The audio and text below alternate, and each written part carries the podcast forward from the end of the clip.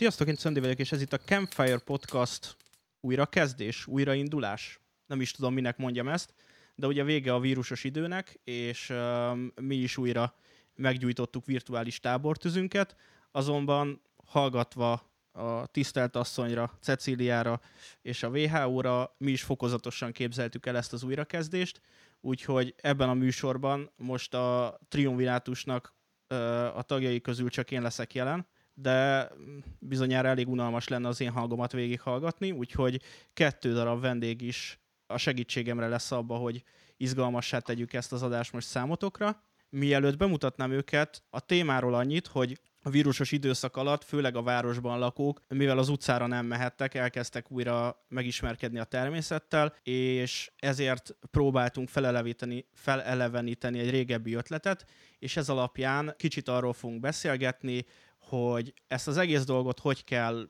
úgy csinálni, hogy ne okozzunk sérülést, hogy, hogy uh, lehetőleg élvezni tudjuk, és hogy, és hogy bizonyos szinteken, bizonyos hosszakon mire kell odafigyelni, amikor a természeti járásról beszélünk.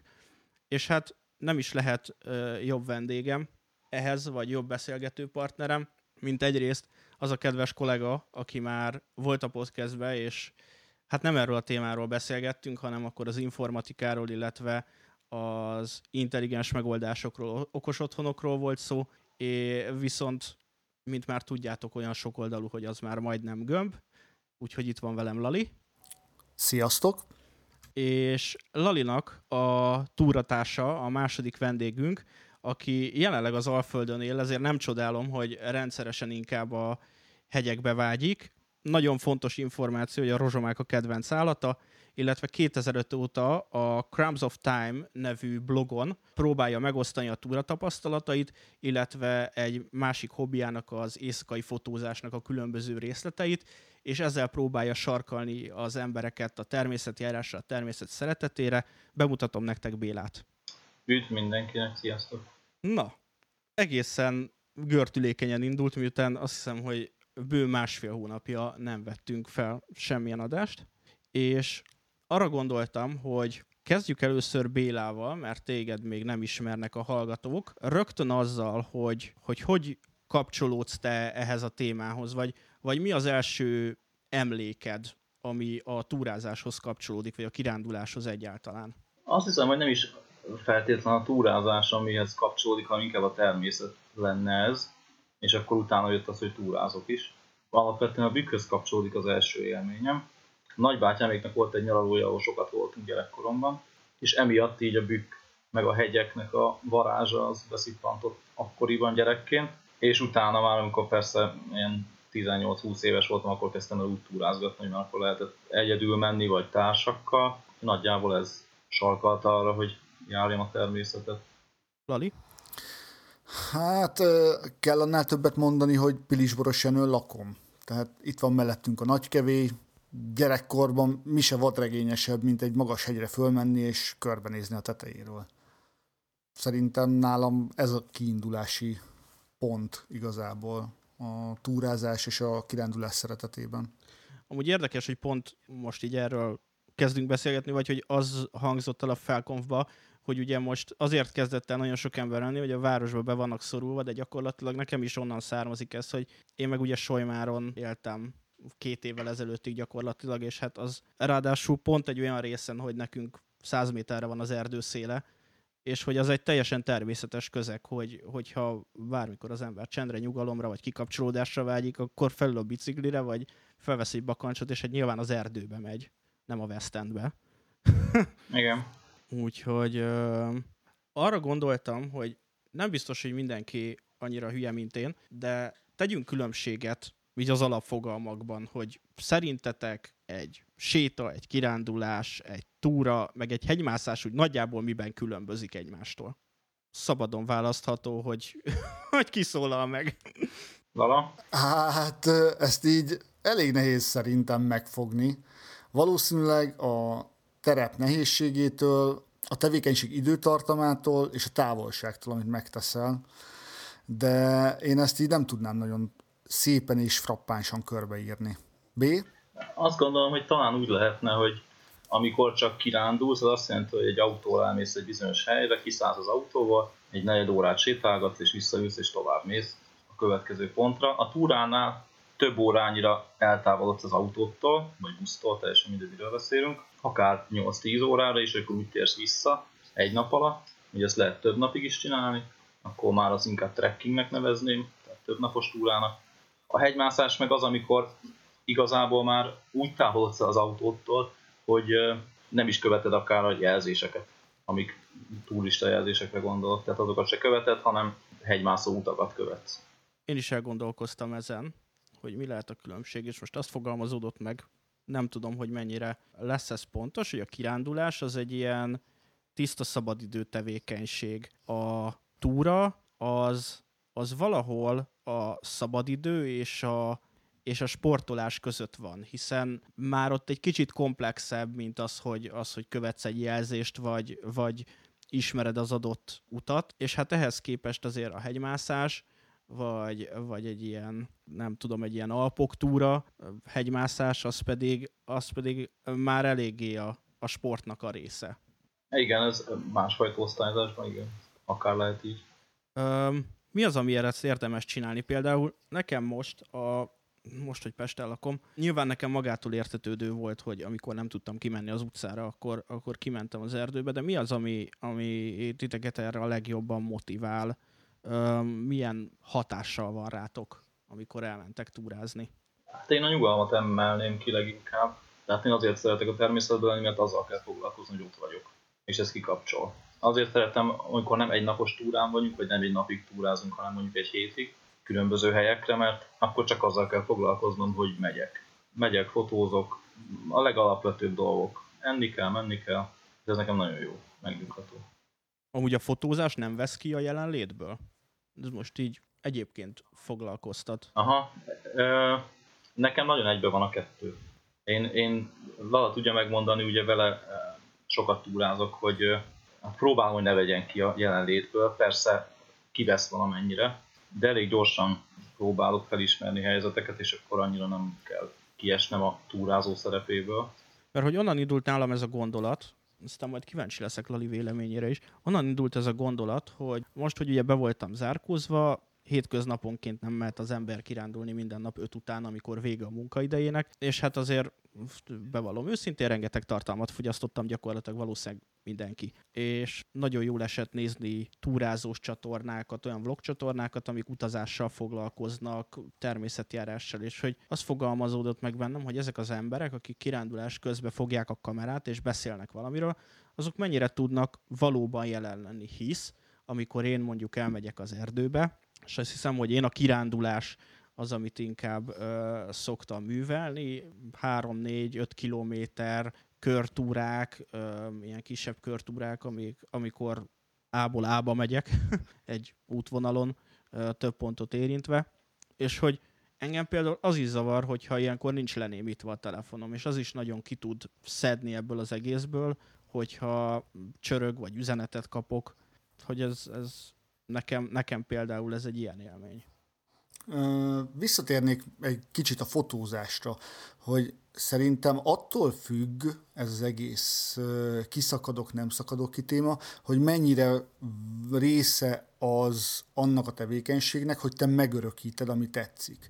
Tehát ha te mondjuk tudatosan tartalmat állítasz elő, akkor ki kell, hogy szakadj, hiszen a tartalmat kell gyártanod, és nem élvezned kell a természetet. Uh-huh. De hogyha te a saját örömödre fényképeket készítesz, akkor az szerintem része az élménynek, hiszen nem, nem szakadsz ki, csak, csak megörökíted azt a dolgot, amit, amit eleve látsz. Igen, ez teljesen így van szerintem. Ugyanakkor a fényképezés is egy hobbi egyébként, tehát hogy én fényképezek, nekem az is jó. Lehet, hogy a túrázásból kiesek, de akkor beleesek a fényképezésbe, ami ugyanolyan jó. Tehát akkor ezt a két dolgot egyszerre tudom csinálni. De egyértelmű, hogy amikor arra is koncentrálsz, hogy annak a dolognak, akár mondjuk videófelvételt készítesz, hogy másnak is át kell jönni azt, amit szeretnél, akkor egyértelmű, hogy próbálod azt, hogy mások is átélhessék, tehát kilépsz a szerepedből, mert más szemével is gondolkodsz, oké, okay, ez, ezt aláírom. Igen, de ugye te már megint a tartalomgyártásról beszélsz, de hogyha otthonra saját magadnak a falra meglátsz valamit, és azt mondod, ah, oh, ez de jól néz neki a falamon. Előveszed a fényképezőgépet, ránézel, mivel hogy ez a hobbid igazából nem nagyon zökkent ki az élményből, gyorsan beállítod, a, amit kell, hogyha nem automatába fotózol, exponálsz kettőt, hármat, és megvan. És mész tovább. Egyetértek veled. Jó, de ilyen tekintetben mind a ketten gyártotok tartalmat, vagy hát gyártottatok, mert ugye Lali, te például a Patreonra csináltál nagyon sok összefoglalót a túráiddal kapcsolatban. Béla, te meg hát ugye a blogodra csinálsz tartalmakat, vagy összefoglalókat, ilyen beszámolókat a túrákról. Vagy ez uh. kötetlenebb? Azért, mert hogy nem, nem tudom. Szerintem, hogyha a hallgatókat lehet egy kis játékra felkérni, nézzék meg mind a két tartalmat, és mondják meg, hogy szerintük melyik az, amelyik olyan szemmel készül, hogy ezt más is látni fogja. Mert szerintem látványos pont ebből a szempontból is a különbség. Főleg a képeknél. Jó, ezt... A videóknál pedig főleg. Ehhez tudni kell, hogy Lali ugye a te Patreonodhoz nem kell pénzt befizetni, ahhoz, hogy a tartalmakat el tudjátok érni, ugyanis automatikusan 30 nap után 30 nap után elérhető. Egy hét után, egy hét után, de most sajnálatos módon már elég régóta nincsen tartalom, de emiatt tudom ezt szívfájdalom nélkül csinálni, hogy nem húzok le senkit, hanem ingyen hozzá lehet férni. Szóval mindenki számára hozzáérhető, és természetesen betesszük a leírásba, illetve Bélának a blogját is, a Crumbs of Time-ot is megtaláljátok majd a leírásba, illetve ehhez tartozik egy Facebook oldal, illetve egy Instagram oldal, majd azt is meg tudjátok nézni. Jó, most, hogy ezeken túl vagyunk. Ja, tényleg azt akartam még kérdezni, hogy mind a ketten szoktatok menni egyedül is, meg hát ugye együtt is túráztok, nyilván az nem titok, hogy Béla, te már nem élsz egyedül, tehát van párod, és hogy, hogy mi a különbség egyedül, vagy pedig együtt menni? Tudtok-e mind a kettőből kiemelni pro-kontra dolgot? Én alapvetően jobban szeretek nem magányosan túrázni, mert sokkal jobb átélni mindent, hogyha van valakivel megosztani az élményt. Szoktam egyedül is túrázni, mert vannak olyan esetek, amikor nem tudom, van egy nap szabadságom, és akkor gyorsan fel tudok ugrani a hegyekbe, ha például leesik a hó, ami nem olyan sűrűn történik meg, és gyorsan kell lépnem, nem biztos, hogy találok valakit, akivel el tudok menni. Olyankor elmegyek egyedül, olyankor teljesen más az élmény, sokkal jobban magadra vagy utalva, és nem kell itt nagy dolgokra gondolni, csak mégis érzésre más, hogy egyedül túrázol. Szerintem sokkal jobb, hogyha meg lehet osztani. Pont most jöttünk vissza a Balaton felvidékről, totálisan úgy gondolom, hogy ha egyedül mentem volna azon a három napon, az nem ugyanaz az élmény. Ezt nagyon-nagyon alá tudom én is támasztani, de érdekes módon én ugyanúgy szeretek egyedül is menni, de akkor csak rövidebb, tehát ilyen max. 20-25 kilométeres túrákat teszek meg kis zsákkal egy nap alatt, viszont akkor, amikor messzebbre megyek, vagy nagy megyek, akkor sokkal jobb több emberrel menni, mert számomra nem csak az ezekben a pozitívum, hogy meg tudom osztani a túrát, hanem egy, egy kapcsolatteremtés, egy kapcsolattartási mód is. Tehát Béla megmondhatója, hogy én kicsit másképp viselkedek a saját normál közegemben, meg kint a természetben. Ezt ki tudod bontani? Csak mert, hogy, igen, most... mert hogy én már találkoztam veled a normál közegedbe, ez a házad volt, és találkoztunk már a természetben, amikor a házadból elmentünk kerékpározni. Nem vettem észre nagy változást. Alapvetően, tehát akkor az én belső szempont, vagy szemszögemből annyi a különbség a kettő között, hogy akkor, amikor a saját közegemben vagyok, akkor egy csomó minden leköt, és aki ott van, az nem sokadrangú, de megosztom az időmet, hogy ráfigyeljek, és a többi dologra figyeljek. Aha. Viszont a természetben csak ráfigyelek, csak vele kommunikálok. Ez érdekes amúgy, mert hogy akkor, akkor ez jó lenne kicsit arra is, hogyha az emberek ugye nem kütyükkel tele zsebbel mennének kirándulni, hogy egy kicsit vissza tudjunk térni ahhoz, hogy mondjuk úgy beszélgetek a másikkal, hogy közben nem nyomkodom a telefonomat. E, igen, egyébként ez totál így van. Amúgy, amíg visszakanyarodnék, akkor a fotózáshoz még jól kapcsolódni fog ide, hogy kizökkente vagy nem. Most gondold el, hogyha mész 8-10 órát, abból fotózol összesen mondjuk 30 percet, ez nem fog téged kivenni. Igen. Tehát a túráknak a nagy része az igazából abból áll, hogy gyalogolsz. Amikor összevágok egy videót, vagy egy összefoglalót, akkor legszebb részek vannak benne, azok, amik érdekesek lehetnek, de ez azt, azokat nem tudom belerakni, nem tudok egy 8 órás videót csinálni, és nincs is értelme, azt át kell élni. de alapvetően arról szól, hogy órákat töltesz ott. És akkor visszakanyarodva ehhez, hogy mennyire kütyű vagy nem kütyű, arra tényleg totál jó, hogy amikor gyalogolsz, nem fogsz kütyűt nyomkodni. Tehát ez biztos, hogy sokkal inkább személyesebb a kapcsolatod azzal, akivel, akivel éppen túrázol, hogy személyesebb lehet. Nekem van is erre egy fogalmam, amit én úgy apostrofálok, hogy a digitális elszakadás. Hogyha egy többnapos túrára megyek, akkor az első mm, pár órában még nyomkodom a telefont, meg né- nem azt mondom, hogy nézegetem, hogy mi történik, de hogyha valaki rám ír, akkor, akkor megnézem. Viszont ahogy halad előre ez az idő, amit a túrázással töltök, egyre, egyre kevésbé veszem elő, és a végén már ott tartok, hogy ha hív valaki, gyakran még azt is lenyomom, hogyha tudom, hogy nem fontos. Illetve ha tudod, hogy fontos. Másnak. Igen. E, és mondom ezt úgy, hogy ha megnéznénk a telefonomat, szerintem napi most próbálok satszolni. Napi egy óránál nem több a képernyőidőm, úgyhogy telefonálok a cég miatt, tehát a munkám miatt, és e-maileket is olvasok rajta, céges e-maileket. Tehát én abszolút nem, nem tartozom abba a kategóriába, aki pörgeti az Instagramot, meg csekkolja a Facebookot, én inkább kommunikációs célra használom csak ezeket az eszközöket, nem annyira tartalomfogyasztásra. Igen, ezzel egyetértek. Mondd, hogy én se. Kivéve, amikor... Na mindegy. Az a kérdésem, mert hogy hát az ugye kiderült, hogy mind a ketten eléggé otthon vagytok ebbe a dologba. Ez most pont talán még engem is érint, mert talán e, ebbe a kategóriába tartozom. Mi van akkor, hogyha az ember nem szokott túrázni? Tegyük fel, hogy dolgozni járok, városba lakom, haverokkal találkozom, erre-arra megyek, akkor euh, én is így voltam vele, hogy nagyon sokáig a munkahely, lakás között ingáztam, autóba ültem, számítógép előtt ülök nagyon-nagyon sokat, nincs meg hozzá a kondícióm. Mi az, amivel érdemes kezdeni? Tehát ha elhatározom, hogy szeretnék elmenni kirándulni, vagy, vagy túrázni, akkor, akkor mi az a pont, ahol amire érdemes azt mondani, hogy akkor ezzel tehát mi, mik azok a dolgok, amik fontosak az első lépésekhez, szerintetek? B. Hát szerintem, ha az ember mondjuk gyalog közlekedik, meg tömegközlekedés, nem ül autóba annyit, amit nem mindenki tud megoldani, persze. Ez az első lépés, hogy próbáljuk a hétköznapi mozgásainkat is mondjuk áttenni fizikai mozgásra, ne pedig autózásra. Aztán egy nagyobb lépés talán, hogyha mondjuk a bringára vált az ember, amit megint csak nem mindenki tud megtenni, akár távolság, akár nem tudom, járhat valaki másik városból is dolgozni, ahol nem tudja megoldani, de az biztos például a bringádás az nagyon jó tesz túra felkészülésnek. Aztán természetesen lehet futni, ez a talán könnyebb, ezt mindenki meg tudja csinálni, ha tud rá időt szakítani szabad idejébe. Ezekkel fel lehet rá készülni, de alapvetően, hogyha ilyen rövid de túrákat tervez az ember, ahhoz azért nem kell olyan nagy fizikai felkészültség. Ehhez például rögtön tudom ajánlani, hogy Budapesten vagy Pest környékén ugye van több úgynevezett szívbarát túraútvonal minden esetre ilyen kondíciószerzésre jó, például a Normafától föl lehet menni a Jánoshegyi kilátóig, és ott is van fehér alapon piros szívvel egy, egy jelzett vonal, ahol, ahol, ami szerintem nagyon jó kezdésnek és alapozásnak, illetve a Szép Juhászné tetejéről indul egy talán három kötőjel 5 kilométeres körtúra, ahol nagyon kicsi a, a szintkülönbség, körülbelül egy óra alatt tehető meg.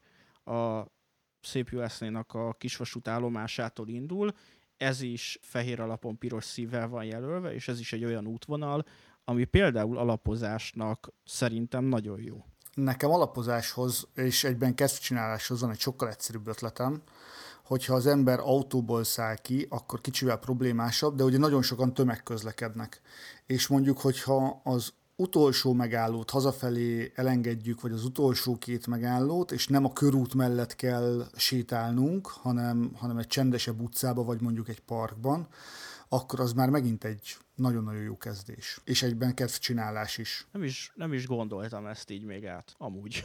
ezt a dolgot ebben a konnotációban, hogyha valaki a városban él, tényleg megteheti azt, hogy amikor megy hazafele tömegközlekedéssel, akkor leszáll egy megállóval előbb, és sétál egyet mondjuk egy megállót. Vagy például nekem, jó mindegy, hogy hol lakom, de például megtehetem azt, hogy Budáról Pestre legalább a Duna fölött van valami légmozgás, és nem a teljes szennyet lélegzi be az ember, legalább a hídon például gyalog megyek át. Például, vagy hogyha olyan szerencsés helyen dolgozik az ember, hogy kijár ebédelni, és mondjuk 5 perc autóval, akkor lehet, hogy az 10 perc gyalog, hiszen délben általában megnövekszik a forgalom, és még hogyha 15 perc is délben, nagyon jól fog esni ebéd előtt egy kis testmozgás. Nem beszélve arról, hogy visszafele is gyalogmész, és ebéd után is jobb, hogyha nem az irodaasztalhoz rogysz le a következő kávéig, mert elalszol. Tapasztalat. nagyon, nagyon gyorsan beüt. Jó. És ha már az ember mondjuk fel tud menni a Gellért hegyre, anélkül, hogy légzési apnói gyötörné, esetleg oxigénpalack kéne hozzá, akkor mit ajánlatok? Gondolom a fokozatosság elve fontos. Nem kicsit fontos, hanem tényleg nagyon-nagyon fontos, mert szerintem Bélának még nem biztos, hogy volt ilyen, de nekem volt olyan élményem, hogy elindultam egy túrára, és hát mondjuk úgy, hogy úgy vállaltam túl magam, hogy még odafelé úton a végcélnál sem voltam, de éreztem, hogy ez nagyon-nagyon nem fog menni, és akkor egy ilyen világ dől össze az emberben. Szerintem ilyen mindenkinek van, aki túlázik egyébként, nekem is volt. A fokozatosság elve igen, az nagyon fontos. Hogy ne akarjunk rögtön a legmagasabb csúcsokra menni, de hát no pain, no gain, vagy no, igen, szóval így nem biztos, hogy mindig jól fogjuk munkat érezni, de talán azért legfontosabb betartani a fokozatosságot, mert hogy az első élmények rosszak lesznek, akkor utána az embernek a kedve teljesen elmegy attól, hogy ő túlázzon. Ez biztos. Tehát ha csak azt élem meg, hogy izzadok, ég a lábam, mert annyira izomlázam van már, elfogyott a levegőm, ideges vagyok, mert leesett a vércukrom, akkor ez nem lesz egy jó élmény, akkor nem akarom még egyszer átélni. És mit gondoltok mondjuk, hogyha tényleg ebből tudok most így egyenlőre kiindulni, majd szépen lassan elazulok, és majd meg el, el tudok szakadni a várostól, meg gondolataim elkezdenek működni, de hogy mi segíthet egy úti célválasztásba, hogyha teljesen amatőr vagy? Nem tudom. Tudtok-e ilyen oldalakat, vagy, vagy csak hogy, hogy tervezzen az ember tényleg. Én például, hogy egy saját példát mondjak, és ne hagyjalak titeket megszólalni, most megtaláltad, hogy az eleinte azokat a, a kirándulásokat vagy útvonalakat jártuk végig a nővéremmel, amit ismertünk. Kiskorunkból, kiskoromból fakadólag családdal kirándultunk arra, Pest környékén híres hely, mindenki volt már a János hegyen, a Hármas határhegyen, az ember megnyit egy GPS-t, és bármikor talál útvonalat de amikor elkezdtük ezt megunni, és elkezdtünk Pest környékébe gondolkodni, illetve más útvonalakba, akkor én megtaláltam ezt a természetjáró alkalmazást, ami így letölthető telefonra, és az például tök jó, hogy csomó magyarországi, nem tudom, hogy az összeset, de csomó magyarországi túraútvonal szerepel benne, és akkor rá tudok keresni azt szerint is, hogy gyerekkel megyek-e, mennyire legyen könnyű, mi legyen a lokáció, tehát akár térképen is meg tudom nézni, tudok választani körtúrát, kiírja a magasságot, hogy körülbelül mennyi idő, és um, például ez nekem egy tökre bevált módszer, hogy, hogy ez alapján választok célpontot, hogy hova menjek. Milyen ötlet van még? Ez az alkalmazás, ez nekem is rajta van a listámon, amiről beszélni szeretnék. Örülök neki, hogy megemlítetted, és örülök, hogy nem csak mi ismerjük B-vel ez egy nagyon-nagyon jó alkalmazás, de alapvetően, amennyire én láttam benne a tartalmakat, egyik sem arról szól, hogy ülj be valahova, menj el, és sétálj egy kicsit. Mert ugye ez az első lépés szerintem, hogy, hogy erőltesd meg magad annyira, hogy szakíts erre a dologra időt. Mert ez nem úgy működik, hogy jaj, vasárnap van, kéne valamit csinálni, hát 11 óra, el kéne menni kirándulni egyet, de kettőre vissza kell érnem, mert a Mekibe be kell ülni valamit ebédelni. Tehát az elején úgyis az lesz, hogy fogod magad, és elkezdesz sétálni, akár még ott a környéken is. Tehát vasárnap reggel, amikor kihalt a város, egészen más arcát mutatja, mint amikor az ember régyel bent a dugóban a körúton. Érdemes kipróbálni, egyszer korábban fölkelni vasárnap, annak ellenére, hogy, az, hogy akkor inkább pihenni szeret mindenki, és mondjuk kimenni a Dunapartra. És azt lehet gyalog, hogyha nincsen annyira messze. Vagy kimenni egy olyan parkba, ami a környéken van. És csak sétálni egyet, hallgatni a madarakat, nézni, hogy szépen lassan egyre világosabban, egyre jobban süt a nap. Egészen. Aztán, hogyha ez megvan, Mond? Hogy egészen megdöbbentő tapasztalat volt, amikor én ide beköltöztem, és hát ugye ide jártam Pestre egyetemre, meg mindent, tehát hogy, hogy amikor általában beértem, addigra már nagyon nyüzsgött, meg mozgott a város, és, és azt gondoltam, hogy ilyen mindig, vagy nem tudom, pedig tehát tényleg azért három kilométerre raktam Pesttől, de az egy meglepő dolog volt, hogy például vasárnaponként délelőtt itt az ötödik kerületben 10 óráig olyan, mintha az apokalipszis után lennél. Tehát konkrétan egyik reggel elhatároztam, hogy elmegyek a, a belvárosi piacra, ami itt a Hold utcában van, és az volt, hogy így elindultam így fél tízkor, és azt mondom, hogy úristen, hát már nem lesz nyitva semmi a piacon, és így bementem, és, és minden záró volt, és kérdeztem, hogy mi a helyzet. És hát azt mondta, hogy hát még, még így annyira nem jönnek ilyenkor az emberek. És tényleg így kihaltak voltak az utcák hétvégén. Tehát szédületes volt. Igen, és akkor... De annyit akartam, hogy megyeszékhelyen lakom nálunk, azért több olyan nap van, amikor úgy tűnik, hogy apokalipszis van. Az utcákon, azért itt nyugodtabb. Igen. De azért is mondtam ezt, hogy érdemes korán elindulni, mert ez egy ilyen nulladik lépés. Ha rájössz, hogy nem tetszik a dolog, nem akarsz igazából úgy túrázgatni, meg sétálgatni, akkor ezeknél az alkalmaknál ki fog derülni, és igazából se időt, se pénzt nem öltél bele feleslegesen.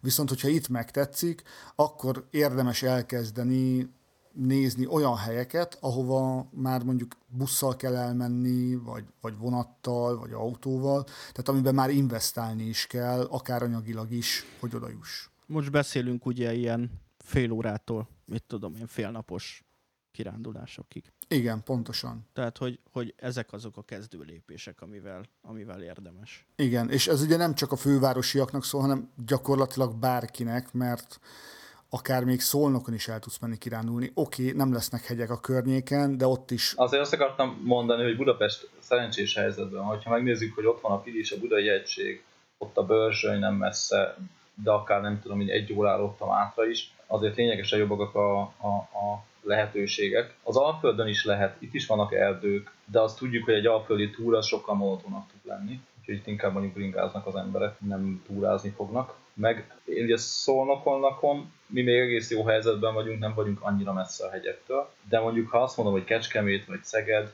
onnan azért már nem tudsz így nagyon gyorsan kimozdulni a városba. Ott, ott igen, ott meg kell tervezned, igen, tehát meg kell tervezned, hogy mész valahova, másképp nem fogsz eljutni. Tehát nekem másfél órát kell autóznom, hogy akármelyik hegyhez odaérjek. Az az első. Az a legrövidebb, ami a tudok lenni. És te például alföldi lakosként, vagy hát arról a tájékról, mondjuk, hogyha valaki a környezetedben megkérdezné, hogy mit tudom én, eddig ültem a négy fal között, és most elmennék valahova, akkor például te mondom, mit ajánlanál neki először? Először Bükkhegység, azt gondolom, Bükkhegység, Porvölgy, mondjuk, mivel völgyről beszélünk, ott nem kell sokat fölmenni. Lehet, ha az ember akar, de gyönyörű egyébként, és az abszolút nem egy nehéz eh, fizikailag, teljesen jó. Az egész Bükk alja egyébként inkább domb dombosabb, mint hegyesebb, nagyon sok látnivaló van, az, az egy jó kezdés. És mit gondoltok például, hogyha valaki nem megszokott túrázó, tehát hogy nem, nem rutinos, nem kapja el egyből a fonalat, jelzések, stb., akkor mivel érdemes amúgy neki indulni? Tájékozódási célból kérdezem, vagy tájékozódás szempontjából kérdezem, hogy mivel érdemes elindulni. Én térkép fanatik vagyok. Én azt mondom, hogy ha térképe van az embernek, akkor nagyon nem tévedhet el. Azt gondolom, de persze aki nem olyan nem akarja annyira komolyan venni a túrázást, hogy mondjuk egy büktérképre beruházom, mert annyit nem fog mondjuk túrázni, annak valószínűleg inkább egy appot ajánlanék, és akkor azzal lehet. Van olyan app, amit kimondottan használtok? Vagy amit ti is használtok? Mondjuk a természetjáron kívül? A természetjáron kívül én most elővettem a mobilomat, és elkezdem nézegetni, hogy mi van rajta. A Locus Map nevezetű ingyenes alkalmazás van fönt a telefonomon, aminek van egy fizetős változata is. A kettő között van lényegi különbség, de mondjuk, hogyha valaki fölmegy a budai hegységbe, ahol van térerő, oda simán elég az ingyenes is. Vagy bárhova, ahol van térerő. De úgy nem is, nem is olyan drága egyébként. Most nem tudom, hogy mennyi, de nem, nem drága. Azt hiszem 1500 forint. Aha. Tehát tehát nem egy nagy költség, de annak ellenére, hogy én imádom a technikát, és szeretem is használni, annak ellenére én is imádom a térképet, papírtérképet, mert igazából annak van olyan hangulata, hogy rá vagy utalva egy eszközre és a saját tudásodra, hogy megtalált, hogy hogyan és merre tovább. Hát igen, de hogy Viszont én... alapvetően fokozatokról beszélünk, és azért mögöttem van öt olyan gimnáziumi év, ami, amiben hát két osztályfőnökünk közül, aki, aki általában vezette a túrákat, ő, ő úgy tájékozódott, hogy amerre mondta, hogy menjünk, arra biztos nem volt szabad menni. Tehát, hogy... Igen, kell hozzá egy, egy előképzettség, amit nem vitatok, de hogy mondjam, ha ez megvan, és ezt nem nehéz megszerezni egyébként, tehát rengeteg honlapon rá lehet keresni, hogy hogyan érdemes akár tájoló nélkül is elkezdeni térképet használni, ha ezek a nagyon-nagyon alap dolgok megvannak, hogy a szintvonalakat felismerjük, tudunk úgy térképet olvasni, hogy jellegzetes dolgokat megtalálunk, elkezdjük befordítani a térképet, és így gyakorlatilag, mint, hát nem, nem tudok jobb példát, mint egy, egyfajta Google Maps-et használjuk a papír térképet, elkezdünk rajta tudni tájékozódni, az, az már egy nagyon-nagyon jó kezdés. És egy nagyon-nagyon jó kaland is, hiszen hogyha ráérzünk az ízére, akkor rájövünk arra, hogy ez abszolút nem bonyolult amúgy ilyen szempontból azért is tartom jónak a természetjáró alkalmazást, mert hogy ugye be tudod állítani egy adott túraútvonalra, vagy tudsz rajta túraútvonalat tervezni, és akkor mondhatod azt, hogy navigáljon. Viszont nézheted simán a térképet, ahol lehetséges az, hogy egy GPS-szel fogja mutatni a pöttyöt, ahol te vagy, de szerintem az egy nagyon jó gyakorlás, hogy megnézed az ottani domborzati térképet, amit látsz a kijelzőn, és körülnézel. És látod, hogy a térkép alapján, meg a látásod alapján kicsit össze tudod hozni, hogy egy papír alapú térképen, amikor ezt látod a térképen, akkor nagyjából ezt kéne látnod. Tehát, hogyha ennyire sűrűek a magasságvonalak, akkor, akkor, akkor előtted egy nagyon meredek hegyoldalnak kell lenni. Vagy hogyha nagyon nincsen magasságvonal, akkor valószínűleg valami sík terepen vagy. Vagy ha kék van előtted, akkor folyó. Vagy patak, vagy, vagy bár. Én ezt értettem térképolvasás igen, alatt, tehát ö, valljuk be, hogyha valami teljesen ismeretlen dolgot a kezedbe adnak, akár egy technikai leírás, akár egy ábra, elsőre mindig nehezen igazodsz el rajta. De hogyha ismerős környezetben kell egy térképet használni, az, az egy nagyon-nagyon nagy könnyítés, hiszen, hiszen tudod, hogy hol vagy, mi merre van, és hogyha azokat a dolgokat, amiket ismersz, próbálsz a térképen megkeresni, akkor úgy a fordítás a való életből a tér, térkép nyelvére sokkal könnyebb, sokkal egyszerűbb. És így beleugrani talán, talán egyszerűbb, mint hogyha egy teljesen ismeretlen idegen helyre mész és ott próbálod meghasználni használni. Uh-huh. Én egyébként visszatérnék a Locusra, biztonság szempontjából. Ugyanis beszéltünk arról, hogy valaki még nem annyira tapasztalt abban, hogy természetet járjon. Azért minden évben még itthon is hallunk olyan sztorikat, hogy eltévednek emberek. El lehet tévedni Magyarországon is, simán. Viszont ha nálunk van a Locus, azért a pozíciónkat meg tudja adni legalább, látjuk a térképen, hogy hol vagyunk, szerintem az ad egy biztonságot az embernek. Ugye a Locuson belül le lehet tölteni nagyon sok térképet, a magyar eh, túra térképek kifejezetten jók hozzá, tehát rajta vannak a turistautak, eh, valószínűleg sokkal nehezebb eltévedni, hogyha ezt használjuk. Jó. Igen, viszont azt is tegyük hozzá, bocsánat, ö, azt is tegyük hozzá, hogy a Locus sajnos csak Androidra van jelenleg, és az iPhone-osok egy kicsit meg vannak lőve, mert nem tudom, hogy nekik például ez a turistautak nevezetű alkalmazásuk van-e, vagy bocsánat, természetjáró alkalmazásuk van-e, vagy nincs. Az van. De az van. Jó, akkor az az első normális ö, túra térképet tartalmazó program. Mert egyébként, amiket én eddig néztem ismerősöknek, ott mindegyik úgy kezdődött, hogy jó, telepíts fel ezt a programot, és töltsd le hozzá a térképeket, és másolt fel a telefonra. Uh-huh. Tehát akkor a természetjáró az nagyon ajánlott az almásoknak. Igen. Ha már ott tartunk, hogy akkor ez egy ilyen, ez egy ilyen jó biztonsági tényező, hogyha van egy, egy, egy ilyen alkalmazás a telefonodon. Gyűjtsük össze azokat a dolgokat, hogy mi az, ami nélkül mondjuk egy napos túrára semmiképp se indulj el. Uh, alapvetően azt hiszem, hogy Lalával együtt mi víz fetisisták vagyunk.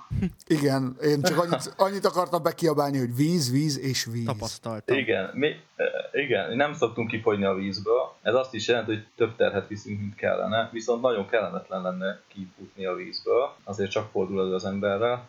Ez ugye nem felszerelés a víz, ez nem tudom, táplálék. Szóval az nagyon fontos, hogy legyen nálunk elég víz. Ugye nyáron jóval több kell, de télen, amikor nem érezzük azt, hogy annyira sok víz kellene, ugyanannyi víz kell, ugyanúgy iszadunk, tehát ugyanúgy fontos inni. És ehhez egyébként most a vízfogyasztáshoz van egy nagyon jó eszköz, az pedig persze nem ezzel kell kezdeni, hogy ezzel ebbe ruház be az ember, mert simán egy kulacsból vagy egy ásványvizes vakonból is lehet inni, de ha az ember vesz egy hátizsákba rakható víztartályt, az annyiból nagyon jó ötlet, hogy mivel ennek van egy, egy, egy kis szívószál része, ami ott van az embernek folyamatosan kéznél, ezért folyamatosan fog inni belőle. Nem pedig az lesz, hogy ú, elfelejtettem inni, majd nem, majd legközelebb megállunk, akkor iszok. Hanem azt fogod csinálni, hogy mész és iszol egy kicsit. És sokkal több vizet fogsz fogyasztani, ugyanis kell is sok vizet fogyasztani, ne eh, dehidratálódj. Úgyhogy a víz az fontos. Kb. mennyi vízzel indultok el mondjuk egy napos túrára? Egy olyan három liter kb. De ez a maximum, ez a teteje. Három? Azt mondtad? Igen. Kett, kettőnél több, háromnál kevesebb. Attól függ, hogy mennyire terhelem meg magam. Meg attól is függ, hogy van-e útközben vízvételi lehetőség. Ha van, akkor nem kell annyit vinni persze. Ez amúgy jelölve van egy turista térképen, hogy van-e vízvételi lehetőség? Ezt én nem tudom például. A forrásokat jelölik a térképek, de a források elég hektikusak. Van, amelyik üzemel mindig, van, amelyik nem üzemel mindig, attól is függ, hogy milyen évszak van, eh, attól is függ, hogy mennyi esőzés volt. Ráadásul nem minden forrásnak, például egy esőzés után forrásból inni sem biztos, hogy a legjobb ötlet, mert olyankor fel vannak kavarodva. Uh-huh és már jártam én is úgy, hogy ittam vizet, ugye ez tisztának tűnik, de nem volt teljesen tiszta, és akkor az embernek ilyen gyomorvai lehetnek, az meg annyira nem jó. Az erdőbe szaladhatsz, de soha nem érsz oda, ahova szaladnál. Igen. Nagyon szép hasonlat. Igen, alapvetően. Jó, kaja. Én például azt mondom, hogy, hogy az ember ne induljon el szőlőcukor nélkül. Ez az én egyik alapvetésem. De ez a mindennapokban is érvényes, hogy mindig van egy kis szőlőcukor nálam. Az teljesen jó. Ez teljesen jó ötlet, mert a vércukor szinted addig, ameddig nem vagy annyira tapasztalt, hogy figyelj az étkezésre, valószínűleg le fog esni. Tehát valamilyen édességet mindig érdemes vinni, de az étel az egy olyan dolog, hogy tehát az egyben pénztárca függő, egyben testalkat függő, hogy ki mennyi kalóriát éget el, miközben mozog. Igen. Egyben lustaság függő, hogy most megveszed, vagy előkészíted inkább a szendvicset, mert igazából tényleg annyira széles a spektrum, hogy előző este megcsinálsz két finom szendvicset, berakod a, hát, berakod a hűtőbe, reggel fölkelsz, kiveszel két banánt, a két szendvicset, beleraksz egy, egy vagy kettő másfél literes szénsavmentes ásványvizet a hátizsákba, és elindulsz túrázni. Ez az egyik véglet. A másik véglet pedig az, aki úgy gondolja, hogy akkor most hm, holnap kicsit elmegyek, kicsit megmozgatom magam, egy 60-65 kilométeres teljesítménytúra, az tök jó lesz, jó, akkor ennyi, igen, ennyi víz kell hozzá, fogja izotónikus sportporokkal feltölti a vizet, akkor még ilyen energiaszeleteket dobál be, energiazselét dobál be, tehát ez meg a másik véglet. És a kettő között gyakorlatilag a gyakorlat, a terhelés, meg, meg az ízlés kérdése is. Tehát van, aki például szereti ezeket a sport, sportzseléket. Jó, hát akkor beszéljünk valami gyakorlati dologról. Ugye mind a ketten a, a fiatal felnőttkor és a középkorú férfi közötti kategóriába tartoztok, hogyha nem tévedek nagyot, akkor ti mit visztek egy napra magatokkal enni? Visszatérnék Lalának az előző mondatához, amikor azt mondta, hogy a kezdők beleeshetnek abból, hogy leesik a vércukorszintjük. Na hát ebben mindenki beleesik, tehát ez mindenkinek leesik, tehát ahogy mozogsz, úgy le a vércukorszinted, és erre tudatosan figyelni kell, amikor érzed, hogy kezdesz egy kicsit morcos lenni, nem úgy szólni a másikhoz, akkor kell lenned valamit. Na most ezt az ember, ha már tudja, akkor egyébként tök könnyen ki lehet védeni, de azért uh, ugye nem csak Lalával túrázok, Zsannával a feleségemmel is szoktam, és azért nekünk megvannak a, erre a terápiás eszközök, hogy akkor látom, hogy most muszáj lesz valamit enni, hogy ne menjünk el kellemetlen oldalába a túrának.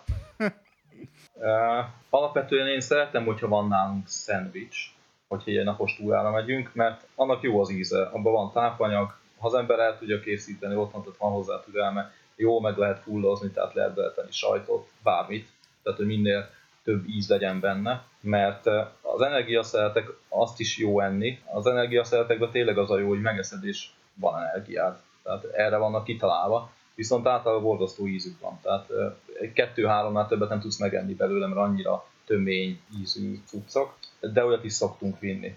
A zselé az megint egy dolog, amit előbb Lala említett, én szeretem nagyon ezeket a zseléket, ezek főleg gyümölcscukrot tartalmaznak, ezt lehet szopogatni az embernek a szájába, benne van, és akkor ahogy megy, szépen folyamatosan oldja ki belőle a cukrot. Én ezt például nagyon élem. És csak, hogy visszatérjek még az energia szeletekre, volt ezzel kapcsolatban negatív tapasztalatunk, hogyha jól emlékszem, akkor az alacsony tátrába, hogy egy meg nem nevezett cégnek az energia szeletét próbáltuk ki, és az első nagyon-nagyon jó volt, tényleg energiát adott, a második az már úgy kicsit olyan rossz lett utána a gyomrunk, a harmadiknál pedig, hát nekem személy szerint elkezdett görcsölni a gyomrom, és ez nem a cégnek a hibája, mert ahogy elolvastam, az ajánlott bevitel az egy darab per nap, maximum kettő.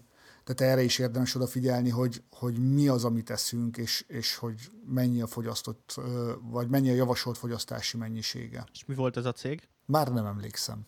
Most komolyan. Egyébként, hogyha nem, tényleg nem akarok negatív reklámot, mert uh, annak tűnhet, holott nem az, mert én voltam a hibás. Nem negatív reklám, rá van írva az acskóra, csak mondjuk, ha valaki bemegy a Decathlonba, és lenyúl egy energiaszeletére, akkor nem mondja azt, hogy ebbe a podcastbe azt mondták, hogy ebből csak egy darabot lehet, azt nem vesz, pedig abból meg lehet tenni 12-t, azt a másikból meg... Ol- olvassák el, ami rá van írva a csomagolásra, ezzel csak arra akartam felhívni a figyelmet. Jó, értem. Ne, ne vaktába söpörjék be az energiaszeleteket a kosárba. Jó, akkor legyen pozitív ja, a reklám. Mi az, amit tudtok vagy mi az, ami, ami bevált nektek? Márka, beszerzési hely, bármi. Amennyit én járok oda, szerintem nyugodtan megemlíthetem őket. Én nem azt mondom, hogy Decathlon fanatikus vagyok, de ők nagyon elérhetőek, és jó áru termékeik is vannak elég gyakran. És ha már ott vagyok, akkor az ő energia zseléiket szeretem leginkább biciklizéshez és túrázáshoz vásárolni. Igaz, nem Aptónia, vagy mi a neve? Ezek a zselék, azokat én is szeretem, amit ők gyártanak. Egyébként én, én műzli szereteket szeretek még. Az igazából mindegy is, hogy ki gyártja. Azok jók. Ugye magában a szállított gyümölcsbe egy csomó energia van, tehát eh, akár datója is szóba jöhet, diákcsemege, mazsola. És hogyha valami szeret abból készül, akkor az, az is jó.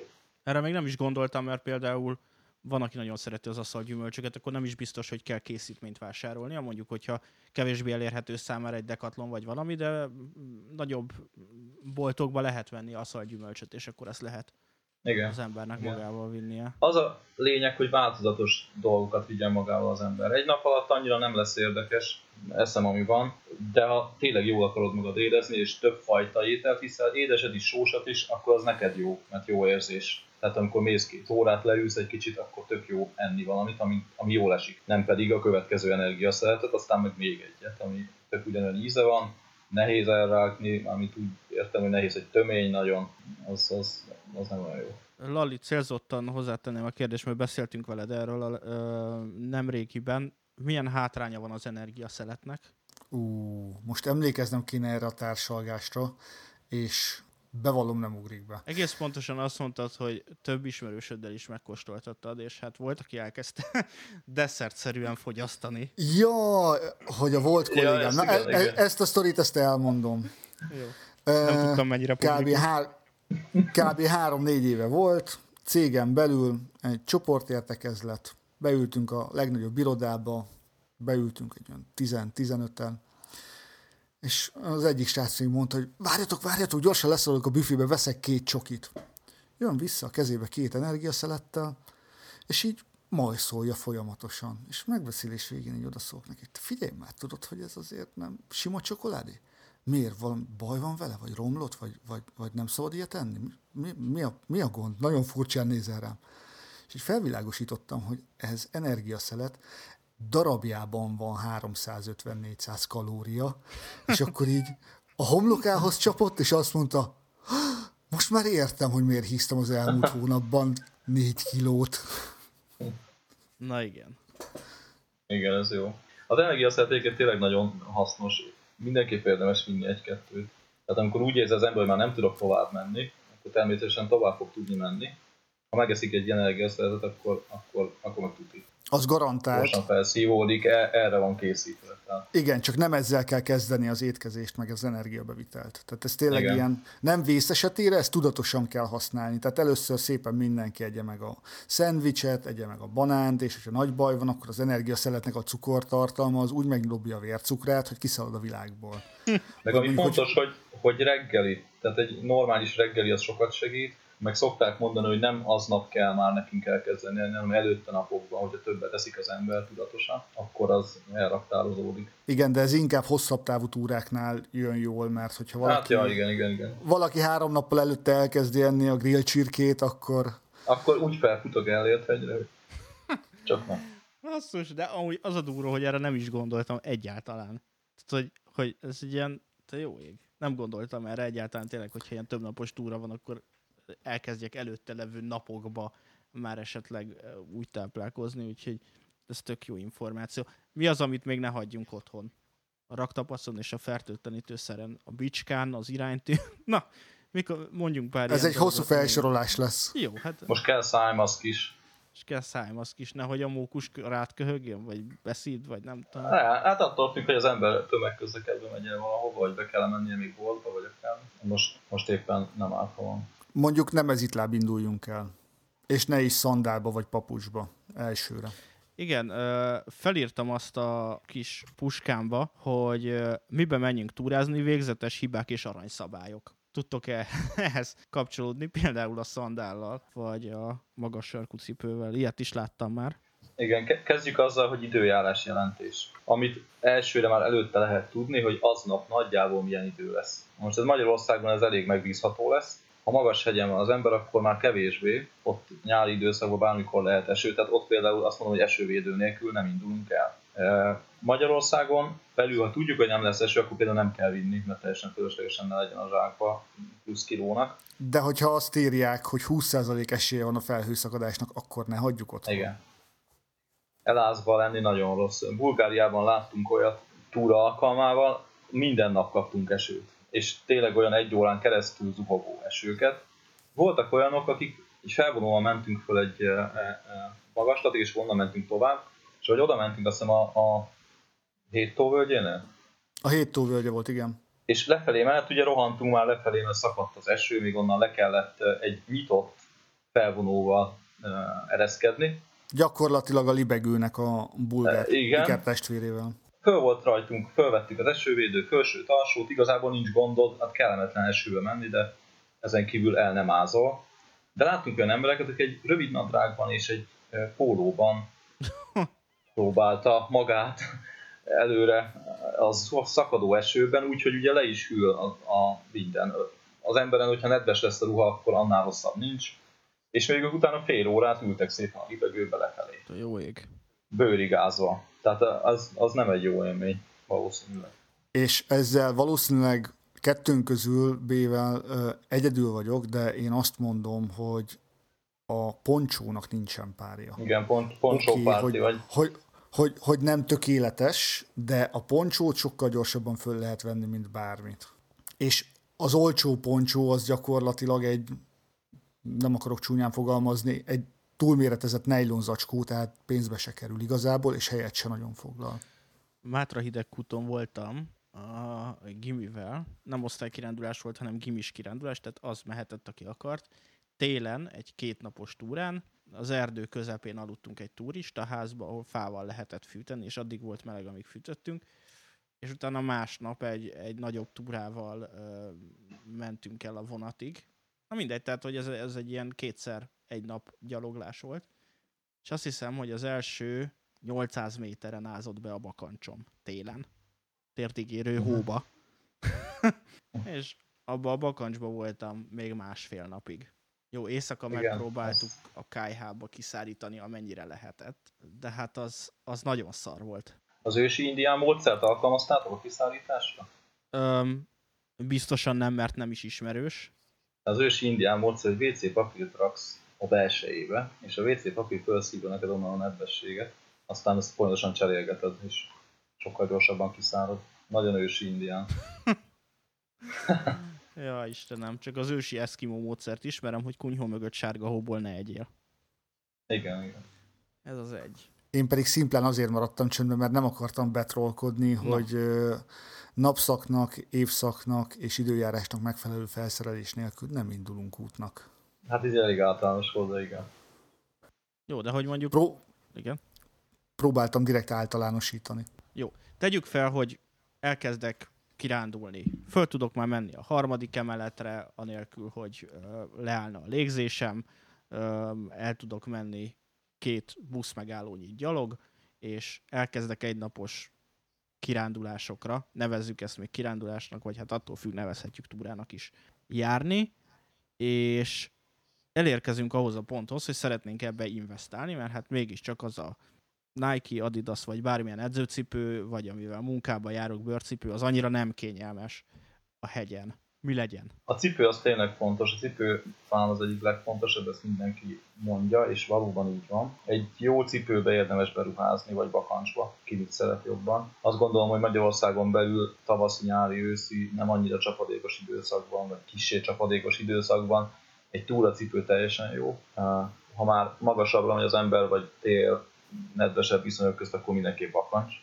Na most ugye a bakancsok között is van különbség, melyiket tervezik arra, hogy puhább talajon közlekedj vele, középhegységben, vagy melyiket tervezik arra, hogy sziklákon mászkálj. Olyan nincs, ami mindenre jó, de alapvetően egy bakancsot mindenhol tudsz használni. Olyan van, ami semmire nem jó? Ami semmire nem jó? Bemegyek a Players Roomba, és megveszem az első mustársárga Heli Henzent. Uh-huh. Minden, mindenben föl, mezitláb is fel lehet menni egy hegyre igazából. A probléma akkor fog előjönni, mikor mondjuk beázhat, nem fog úgy tapadni, az főleg, hogy nem fog úgy tapadni. Azért itt általában nem sík területeken közlekedik az ember, meg nem járdán. Tehát egy ilyen omladékosabb, sziklásabb, homokosabb, sárosabb részen hatalmas előny, hogyha nem csúszkálsz. És ezt a túracipők tudják megcsinálni. Én még hozzátenném azt is, hogy alapvetően bármit érdemes megvenni, amiről ami erre a célra készül, és akár a bolti eladót megkérdezve, vagy mondjuk az internet trollnépét segítségül hívva, az értékeléseket végigolvasva,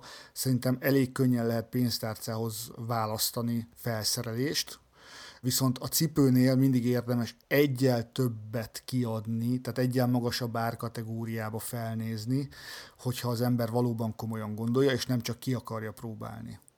Mert ez az egyetlen egy olyan dolog van, amit olyan szinten kifizetődik, hogy ahogy megveszed a következő túracipődet, akkor mindig azt mondod, miért nem ezt vettem először. És ez sajnos tényleg ilyen.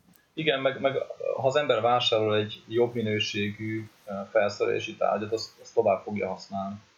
És egyébként nem csak mint felhasználónak jó, hogy pénztárca barát, de ugye a bolygónak is az a jobb, hogyha egy eszközt nem egy éven múlva cserélünk le egy cipőt, tehát nem a legolcsóbbat tesszük meg. Egyértelmű, hogy ez pénztárca függő, tehát én nem vagyok egyébként egy olyan gírfanatik, aki azt mondja, hogy úgy csak a legjobbat lehet, tehát hogy nem lehet elindulni csak Hambach bakancsban, el lehet indulni sokkal olcsóbb felszerelésben is, amit az ilyen nagyobb sportszergyártók, akár Decathlonra, Hervisre, nem is tudom, Sports Direct, azt hiszem, Montex. nekik is vannak saját. Nem mondjuk hát a Montex ugye ő, igen, ez nem saját márkás, de most egy olcsóbb márkákra gondolok. Ők is gyártanak olyan felszerelést, ami, ami abszolút elég egy magyarországi környezetben.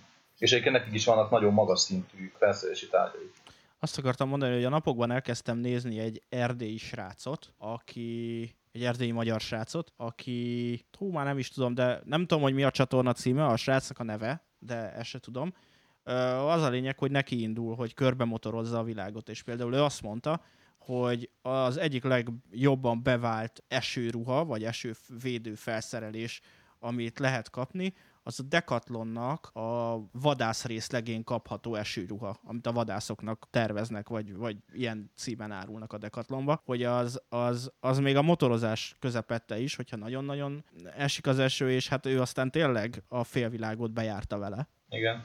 És ezt azért ne felejtsük el, hogy ha te egy motoron ülsz, akkor nem végzel fizikai tevékenységet. Tehát egyértelmű, hogy ha, ha tehát a vadász részlegen azért nem olyan do, ö, tárgyakat árulnak, amiben túrázni fogsz. A vadászok nem mennek annyit. Ők nem fognak annyi fizikai aktivitást végezni, tehát simán elég egy olyan anyag is, ami kevésbé lélegzik. Uh-huh. Túrázáskor neked fontos, hogy lélegezzen, mert ha nem lélegezik, akkor egy idő után nagyon kellemetlen hordani, meg belülről lesz nedves.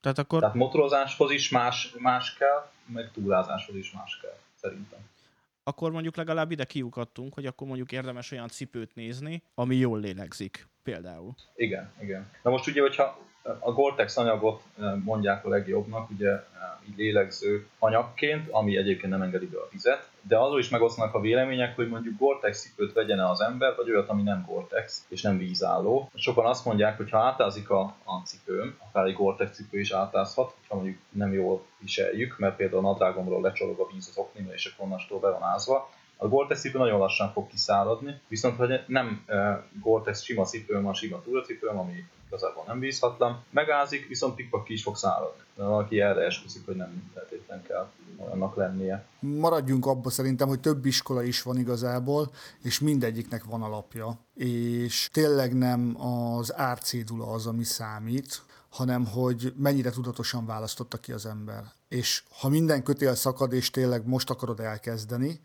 akkor, akkor tényleg nem az a lényeg, hogy egy nagyon menő márkától egy drága felszerelést vegyél, hanem az, hogy próbálj meg valamilyen jól használható, de kimondottan túrára készült, vagy túra felhasználásra készült felszerelést összerakni. Akár cipő, akár hátizsák, vagy kabát, bármi. Amúgy tök őszinte leszek, mert mindig, mindig beleesek ebbe a hibába. Minden egyes alkalommal, amikor valamilyen célra megpróbálok valamilyen ö, jó felszerelést venni, vagy valamire, valamilyen tevékenységbe szeretnék investálni, akkor nagyon sokszor beleesek abba, hogy megveszem azt, ami fancy és drága, azzal szembe, ami mondjuk nem annyira tetszik, de baromi kényelmes, és mindig nagyon megszívom vele. Például, amikor amikor egyszer úgy döntöttem, hogy most akkor kell egy túracipő ahhoz, hogy én elmenjek kirándulni. Egyrészt azt tudni kell szerintem minden embernek, hogy attól, mert veszel egy túrabakancsot vagy egy túracipőt, nem fogsz elmenni többször kirándulni, mintha nem vetted volna meg. Tehát, hogy előbb kezdjél kirándulni, utána érdemes ebbe befektetni.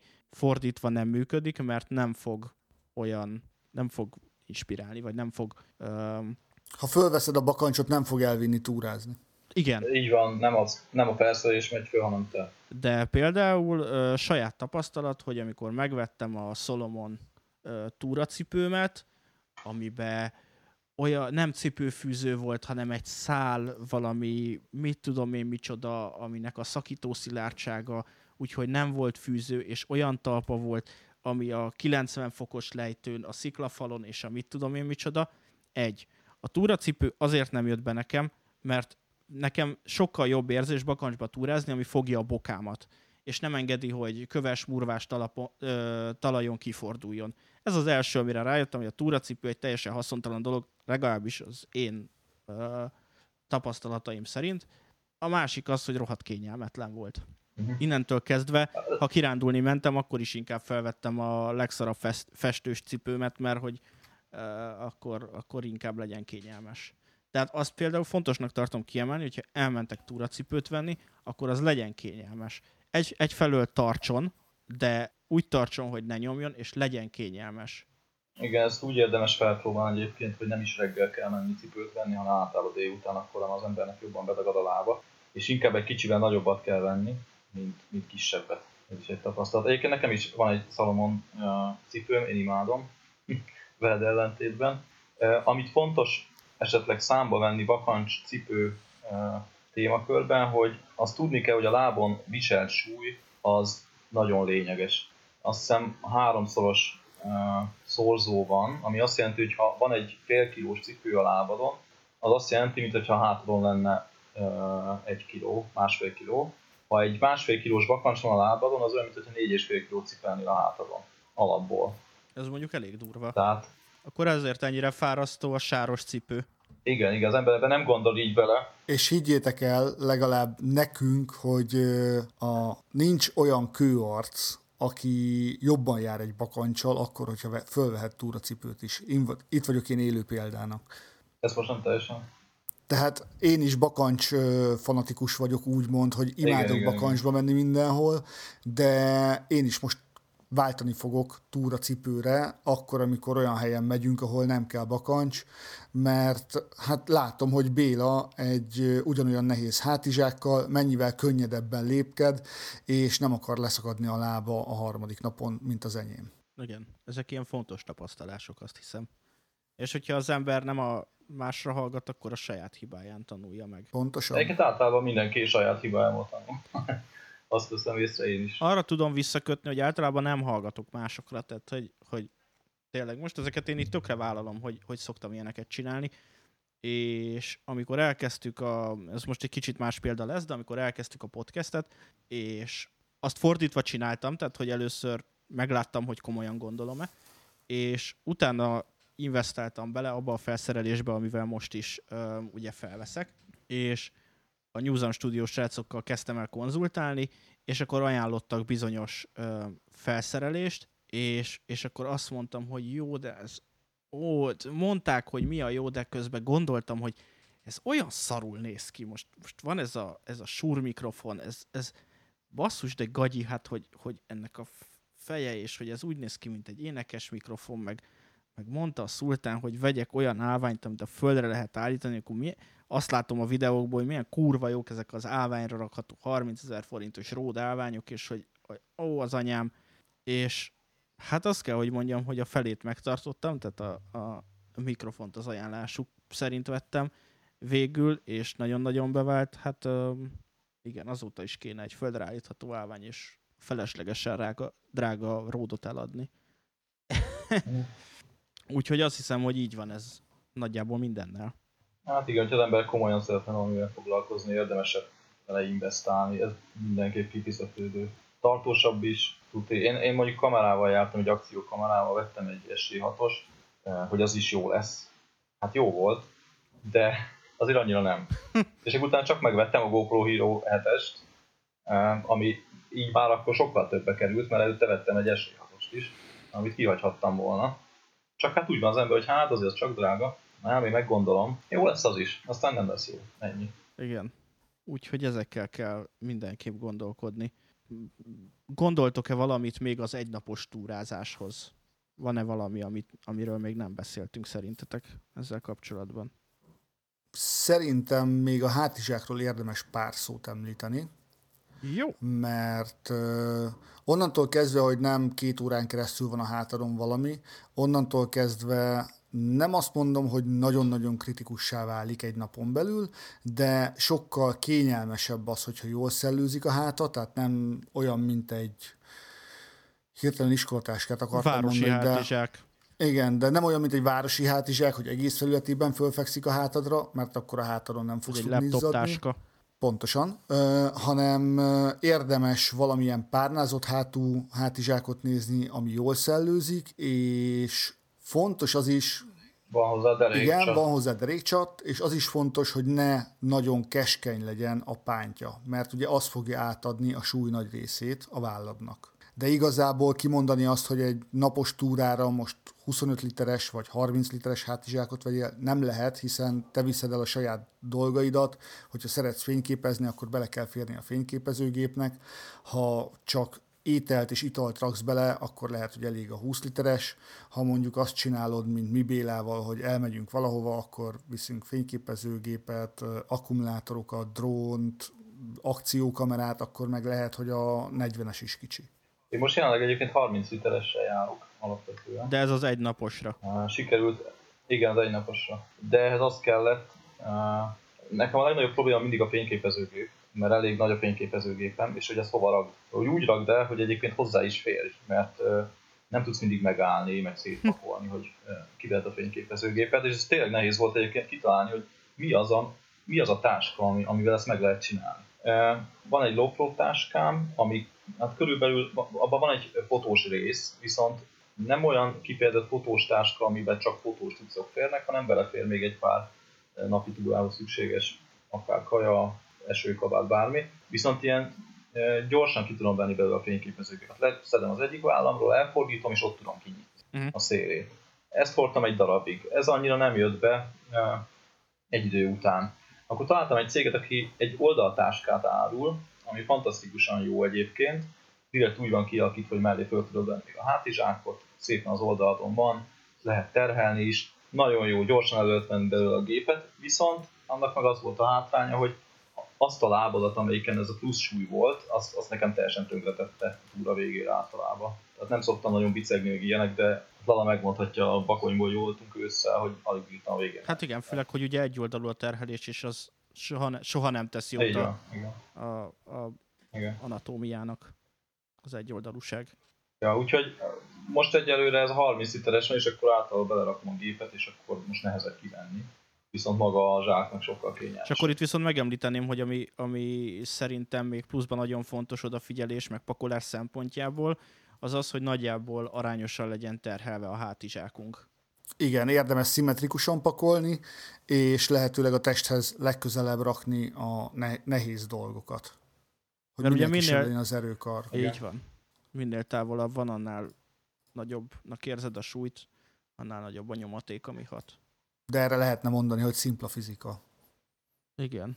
Igen. És ahogy minden egyetemi tanárom mondta a deriválástól, az integrálástól mindenre, hogy általános iskola negyedik osztály. Igen. Jó. A, a, a hátizsák csak annyira hadd térjek vissza, hogy ez tényleg attól függ az embernek, mit szeretne magával vinni. Mindenkinek más az, ami fontos. Megvannak azok, amiket tényleg mindig érdemes vinni, ez étel, ital, ez mindenképp lesz az embernél. De az, hogy mondjuk viszel magaddal mikroszálas törölközőt, viszel magaddal esővédőt mindig, viszel magaddal kamáslit, viszel magaddal botot, ezek mind egyéni ízlés kérdése. És ki fog derülni, hogy elég a 20 literes zsák, vagy, vagy inkább 40. Amúgy az egy nagyon érdekes dolog, hogyha az ember sokat ül napközben, és ezt, ezt a tapasztalást főleg Lalinak köszönhetem most, ugyanis a, vett egy új túrabotot magának, és a régit nekem adta. És az például egy nagyon jó tapasztalat, hogyha az ember ilyen két-három órát megy kirándulni, és mozogni akar, és azt akarja, hogy egy kicsit átmozgassa magát, akkor, akkor alapvetően nem kell, hogy hegyet másszon ahhoz, hogy túrabottal menjen, hanem az ilyen rövid távú esetekben is nagyon jó használja a túrabotot, és mind a két kezével, akár hogyha hegyre megy föl, akkor, akkor erőt kifejteni a karokkal, mert például ez egy sokkal komplex, komplexebb mozgást tesz lehetővé, vagy nem tudom, és például egy ilyen tök jó kardió, meg egy ilyen tök jó átmozgatás, hogyha így ez is a cél, hogy egy kicsit mobilizáljuk magunkat a kirándulással, vagy a túrázással. Igen, nem csak a lábad mozog, hanem mozog a felső tested is, a karjaid, más a vérkeringésed gondolom. És hogy mennyire lehet érezni a különbséget, kb. olyan tempót lehet lenyomni egy napos túránál, hogyha valaki edzésben van, bottal, ö, 20-22 kilós hátizsákkal, mint amennyit mondjuk egy 7 kilóssal simán bot nélkül. Vagy mondjuk, hogyha valaki sokat ül autóba, akkor úgy is érzékeltethető a különbség, hogyha egy 20 éves autóval lemész Balatonra, mondjuk az én fiesztámmal lemész Balatonra, és kiszállsz, vagy öm, egyszer jöttem haza egy, egy automata insigniával, akkor nagyon más volt az élmény a végére. Tehát az egyik után kiszálltam, és azt mondtam, hogy na, jó, akkor mit csináljunk még a másik után, meg azt mondtam, hogy jó, beülünk valahova egy kávéra, vagy valami. Tehát, hogy azért tényleg nagy különbséget tud jelenteni azt, hogy így a teljes testedet terheled. Igen, de ez egyébként van egy ilyen mozgás típus is, úgy hívják, hogy Nordic Walking. Igen, Igen, igen. anyukám nyomja. Anyukám meg azt mondta, a, van egy telkük a, a, a gát mellett, és hogy hát ő ki nem állhatja ő, aki ezekkel a botokkal ott mászkál. De hát mondom, anyukám, hát azért mászkálnak úgy, mert a vérkeringés, meg csak hát ő akkor is. Hogy hogy néz ki az, hogy ott mászkálnak a gáton. Vicces. Azt hittem az következik, hogy aztán vettél neki egyet, és azóta ő is. Nem, egyiket ő is aktív, aktív, meg fut, meg ilyesmi. De ez, ez nem tetszik neki valamiért. Ő azt gondolja, hogy ez valami új húzutság, ez a bot. Hát igen, tehát hogy lehet ennek is tekinteni alapvetően. De, de igen, például időskorban ez egy elég jó mobilizációs eszköz. Mivel az eredeti adás két és fél órára sikerült, ezért két részletbe fogom nektek publikálni ezt a beszélgetést, és a szokásos platformokon érhetitek el, ezt most, a következő részt pedig a jövő héten, amiben majd a többnapos túrákról és az erre való felkészülésről fogunk beszélgetni. Mint mindig, most is minden az adásban elhangzott dologról linket fogtok találni majd a leírásba, illetve ott találjátok meg az elérhetőséget Lali Instagram oldalához, illetve Patreon oldalához, és Bélának a Crumbs of Times nevű blogjához, a blog Facebook oldalához, Instagram csatornájához, és az újdonsült YouTube csatornájához, ahol a legutóbbi túrájukat már meg is tudjátok nézni. Ezek mellett megtalálhatjátok természetesen a mi elérhetőségeinket is, a Discord szerver linkjét, ahova nyugodtan jöhettek játszani, vagy akár beszélgetni velünk, a Twitter és az Instagram oldalunkat, valamint a Telegram csatornánkat, ahova most is várunk titeket sok szeretettel. Tehát ennyi volt mára, ne felejtjétek, a jövő héten jön a folytatás, és addig is sziasztok!